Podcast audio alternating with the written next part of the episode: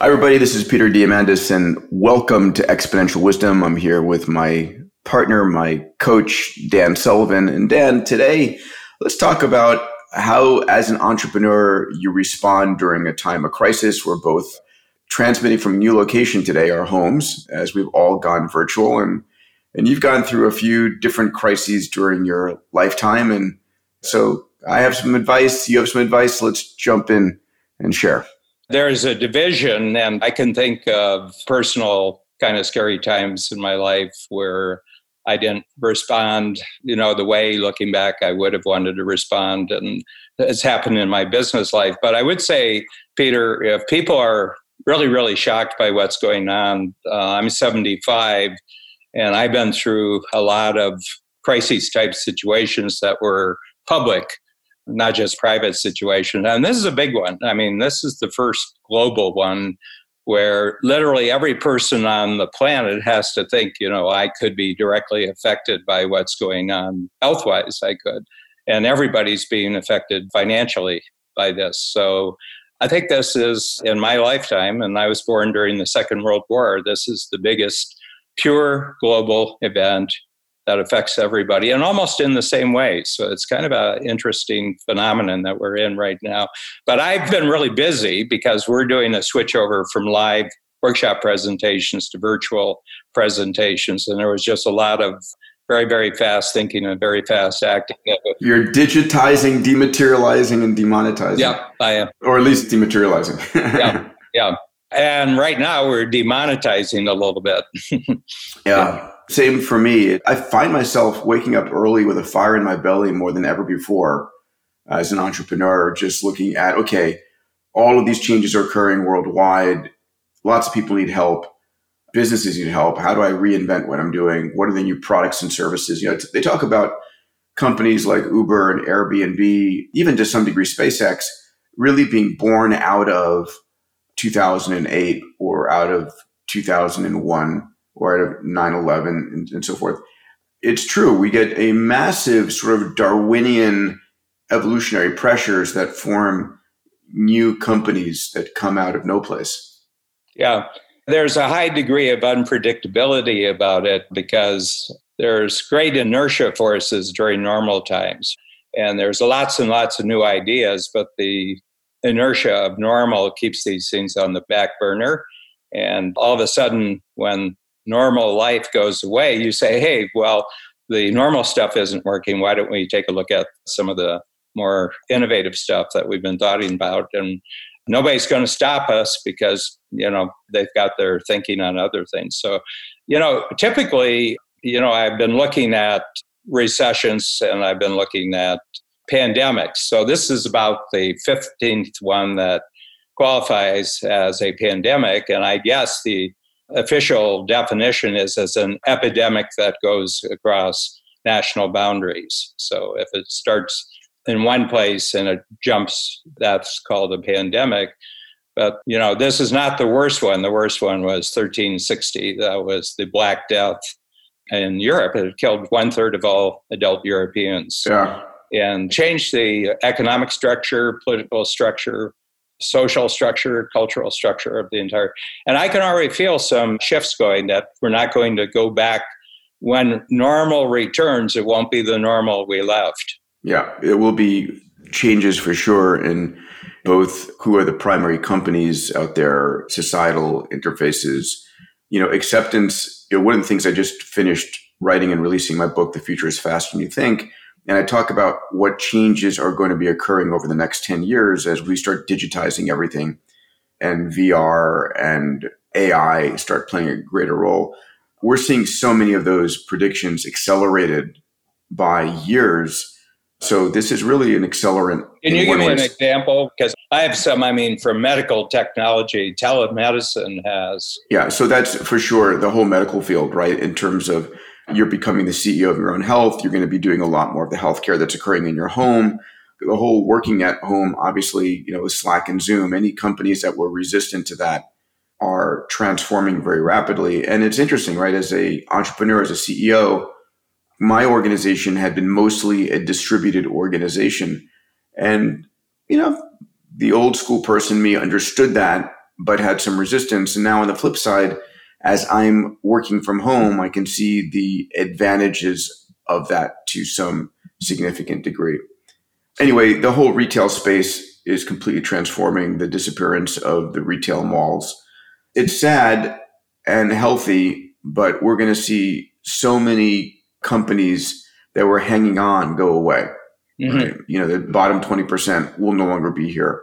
Yeah. And one of the, I want to hear all your ideas, but one of the pieces of advice that I keep thinking about for myself and for others is any business that was just hanging on, now is a great time to kill it and take those resources and people and capital and apply it to something new. Mm-hmm. Yeah. Yeah. So, what are you seeing that's amazing? What's the primary advice that you as a coach would give uh, me and everybody else listening? I created two thinking exercises out of this. One of them is called Scary Times Skills. It's, uh, you know, a typical strategic coach kind of matrix worksheet. And what it does, you just list five scary times from your life. Okay, so I had one when I was nine years old. My family farm, the barn and the greenhouse, which was the center of the economy for the farm, burned down and it was not insured. And that was the end of our farm. So that was an incident. I was scared. You know, I cried. You know, I actually hid in my room, and my mother says, "Oh, you should come out and see this. You probably won't see this again." So I watched it, and I listened right through to you know the current strategic coach stuff. And you just do it and you say, why was it scary? Second thing is, what did you learn from the scare? And what lifetime skills did you develop because you learned from? And my sense is that all of life is learning. Some of it's more comfortable, but actually, when you're really put on the spot and all your senses come alive, I think there's actually learning. So I think my learning curve is actually quite a bit faster and steeper, however long this lasts. I've been much more simple in my approach to daily life, and I'm pretty good that way, but it's gotten simpler. We have a thing called simplifier multiplier, and I'm 100% simplifier, and I've been that way.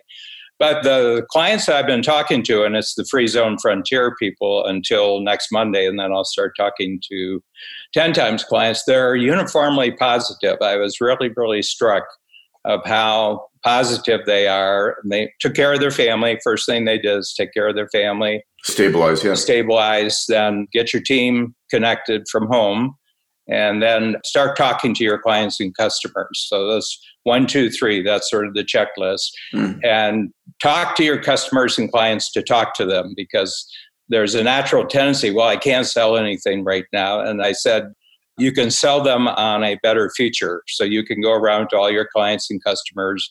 You can do a DOS conversation with them.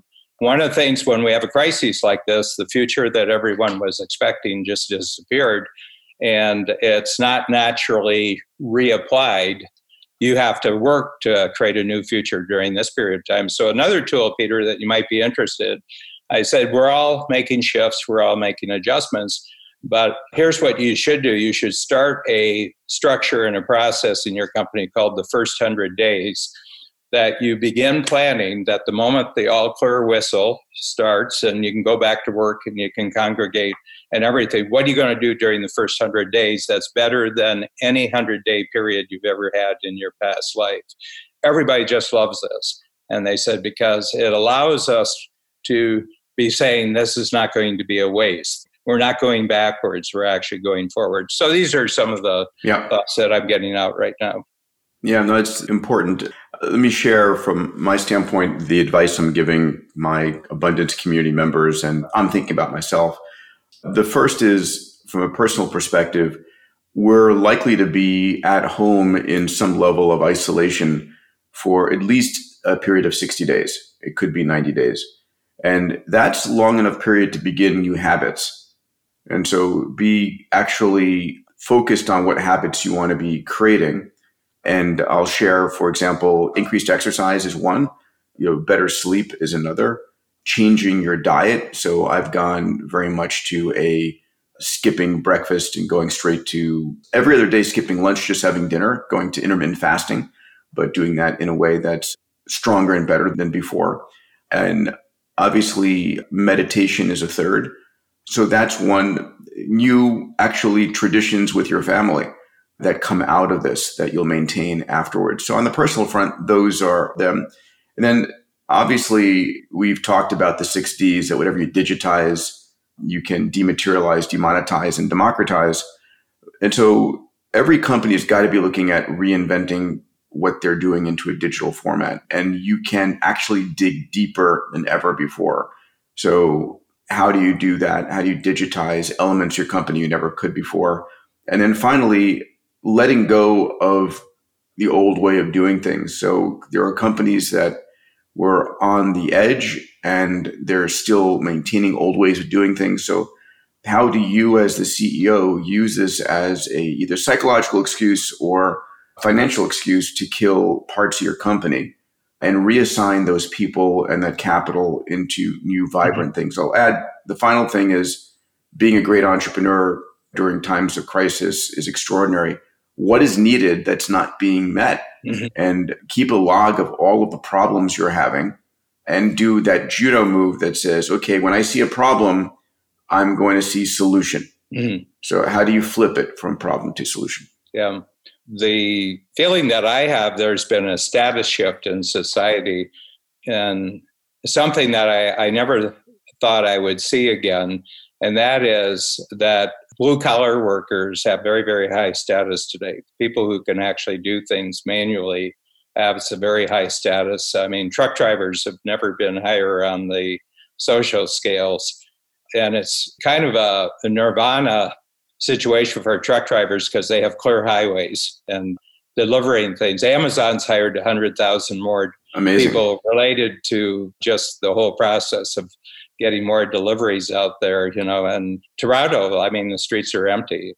I actually went into the city. I had to do some shopping last Saturday, and I went in, and you could park anywhere. And Toronto is not an epicenter status like New York City. It's not like ground zero. The Canadians went through, uh, Toronto did the SARS epidemic and was the center outside of Hong Kong or China, whichever it was. Mm-hmm. The first person who had it came from China and then just milled about for about five or six days. And so they had a lot of people. It was much more contagious. Yeah. And it was faster acting. I mean, you went fast with SARS. So I think in the aftermath of that, our workshops were down to about 20%. And Americans had heard that thousands of people were dying in Toronto, you know, the panic news. In Toronto, there was about a dozen people who died but the city kind of learned from that. You know, I mean, there's enormous learning going on right now. But the one thing that I do, I switch to a 24 hour future the moment I go into uh, time. And that is, I'm only going to be concerned about things that I can actually get done today and then use who's, you know, and some of what I'm doing is I'm just doing very, very clear cut, fast filters kind of communication where I say, I'd like you to think about this project and this is a good project. And if we don't do it, this is not a good result. And these are the five things that are really great. And I just fire them out. And I ask people, don't try to write anything in a letter, put it into a fast filter. If you can't write a fast filter, I don't want to read it and you don't want to send it. anyway, and yeah. one thing I've noticed, Peter, is that I love what we can do with Zoom, like we're doing right now. I really love Zoom. But people take for granted a lot of context from person to person communication, it's body language, it's facial expression, and everything else. And it doesn't translate 100% for Zoom. So a lot of content heavy communications that don't have a context, they're kind of jarring. You say, I, I, don't even know what this is about. Where if they're in person, you say, Can you back up a little bit and kind of tell me what this is all about? And so that's yeah. the biggest thing I've noticed that we pick up all sorts of cues. Yeah, yeah, we pick up a lot of cues and we pick up setting, we pick up all sorts of things. And when that's not present, you have to over contextualize so that people get the reason why. You know, let me share something I've been doing that I'm super excited about. So during times of crisis like this, a lot of people tend to put on CNN or Fox News and just leave it running 24 7. You don't, I don't but a lot of people have it running in the background mode and it all of a sudden is just all of this is seeping into your mind and the crisis news network is constantly making you negative And that's a problem because your mindset is the most valuable thing that you have. We've talked about this a thousand times, and everybody listening hopefully knows that. And so, first of all, piece of advice shut off the news. You know, if you want to get five minutes of news on Google News alerts or read something end of the day, that's fine. But you don't need to be the constant disaster information flowing into your brain, making you feel negative is eating up bandwidth and mindset that should be used in positive. Well, it's raising your cortisol levels too. Yeah, which is causing your immune system to weaken and all of that. So I've been working on a secret project, Dan, that I've told you a little bit about, but it's called Future Loop. Yeah, this with Eben Pagan. Yeah. yeah. So Eben and I have co-funded for three years now, and it's been in development. And we have an amazing machine learning scientist, Morgan McDermott, who's brilliant He's a global asset, you know, cognitive asset. And so this searches the world's news, all the science journals, news journals, social media, and it scans it and it rates every article on the semantic positive and future forward semantic language, and then exponential technologies that are converging. And we had developed it to apply to every industry, like future of coaching, transportation, healthcare, and so forth. We focused it on COVID 19. So it generates a daily email newsletter of here are all of the articles around the world that are about how COVID 19 is being solved by AI and big data, CRISPR and gene therapy, all of these different things. And so that was great. The next thing we did, I think you've heard about a concept called wisdom of the crowds, mm-hmm. that a large enough population can make fairly accurate predictions. And so we've built that engine on top of Future Loop, where when you go, we're running a different prediction engine every week. We just finished, we're about to announce the results, in fact, today about when will the first FDA approved COVID 19 vaccine come out. And interestingly enough, the prediction came out for December 18th or 19th. So just by the end of the year, just in time for the Christmas holidays, We'll see if that pans out.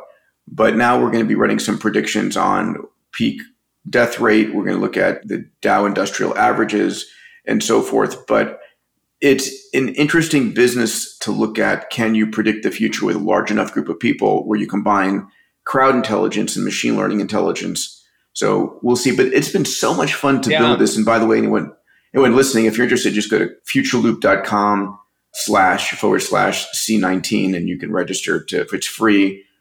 And I just having a blast with it. That's great, Peter. Well, you know, I've always believed there's a difference between our brain and what we call mind. And the way that I've approached it personally is that, you know, you're born with a certain capability and you hope it's good enough. And I think I've had a good enough brain, but I'm not sure I'm really that much more intelligent at 75 than I was at 15 years old as far as my brain working, but my ability to access the thinking of others, and that's what I call our mind, hmm. is that my mind is just a thousand times bigger than it was even 25 years ago. Just my ability to get value out of other people's thinking. And I think that this future loop that you're doing, you're just accessing thinking from around the world and you can direct it to your purposes.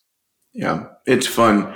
There'll be a version eventually. One of the things you can do is you can sort the results by profession, by level of expertise, by gender, by nationality. And so you can look and see how does the world look at this problem and make this prediction based upon all these different elements. So anyway, it's fun. And to the point we made earlier that during this kind of a crisis mode, there are going to be incredible new companies and strategies emerging and reinvented companies that are come out stronger. And so it's like coach will have new kinds of capabilities as will my abundance community. Yeah. So here's a question. Will we ever go back to having large scale events of hundreds of people coming together or even 50 people coming together?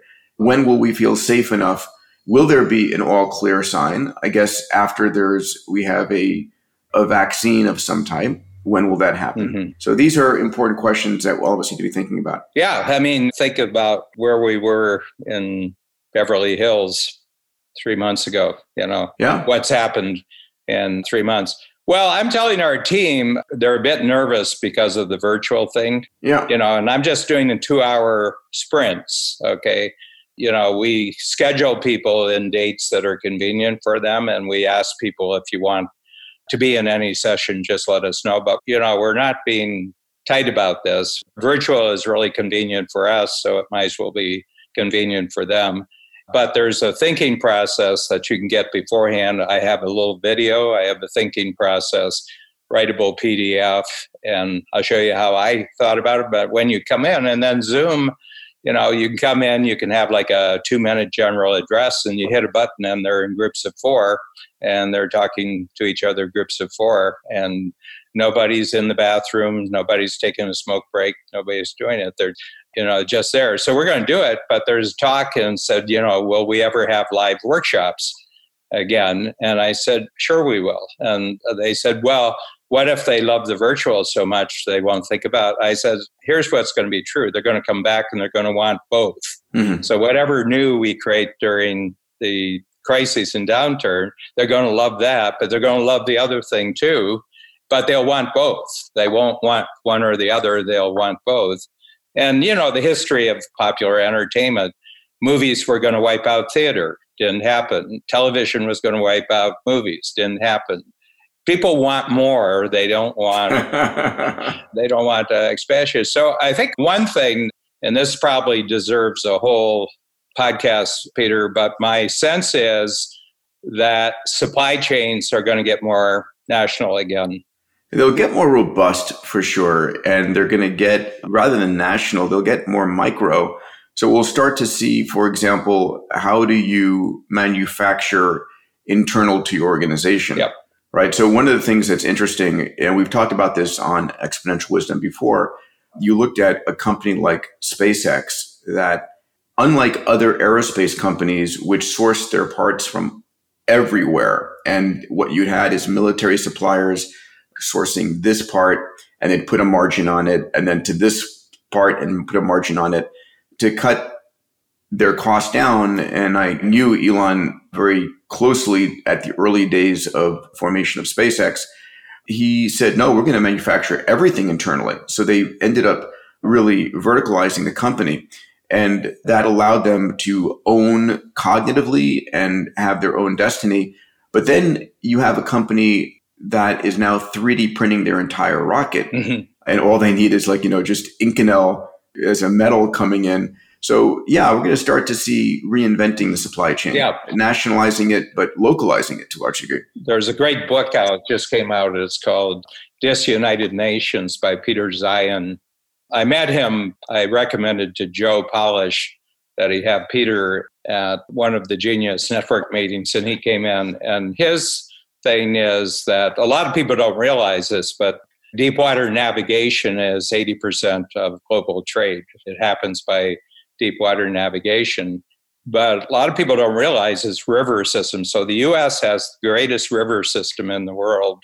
It's about 12,500 miles, and that's the Mississippi, the Ohio, the Missouri, and a lot of other rivers. But water transportation is about one twelfth the cost of any kind of land transportation and 120th the cost of air transportation.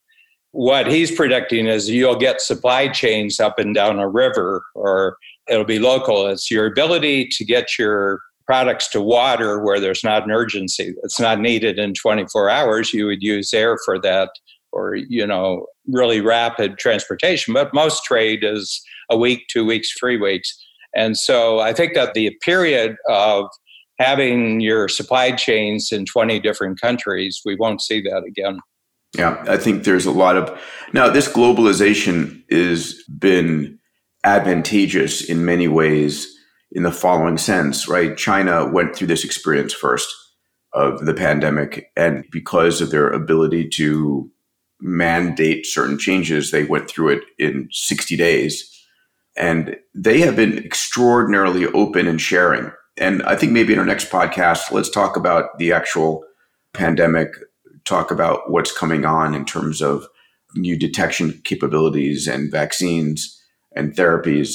But one of the most incredible things that's gone on is the entire world has never seen a singular enemy. right? We've never had that before. During any world war, there was always enemies on both sides or neutral parties. We had people who said, well, the environmental collapse or species die off as an enemy, but some countries want the environment to change. Some countries or groups don't care about mm-hmm. species die off. But for the first time ever, every nation on the planet has got their sights trained on this specific coronavirus. Mm-hmm. And the level of collaboration and the amount of cognitive focus mm-hmm. is like none other before. And and we're seeing amazing across the border sharing of science and knowledge. Yeah, there's no possibility of it going back either. Yeah. Yeah, the efficiencies that are probably being created in billions of processes today, uh, you wouldn't even know how to detect them. The, you know, the improvements are going on so quickly. So I think that's the thing that I feel, yeah. you know, regarding the topic of this particular podcast is that, I mean, you've got to be good for cash. You know, we're talking every day to 2,600 entrepreneurs who are active in coach. You know, some people are closer to the edge than others. But we say the biggest thing is you don't want to become isolated. I think that when you become isolated and feel cut off from other people, you start to hallucinate and you make up all sorts of bad things which aren't true, but your cortisol levels don't care whether they're true or not. You're still going to go crazy. So, what I try to do is to prevent anyone from being isolated.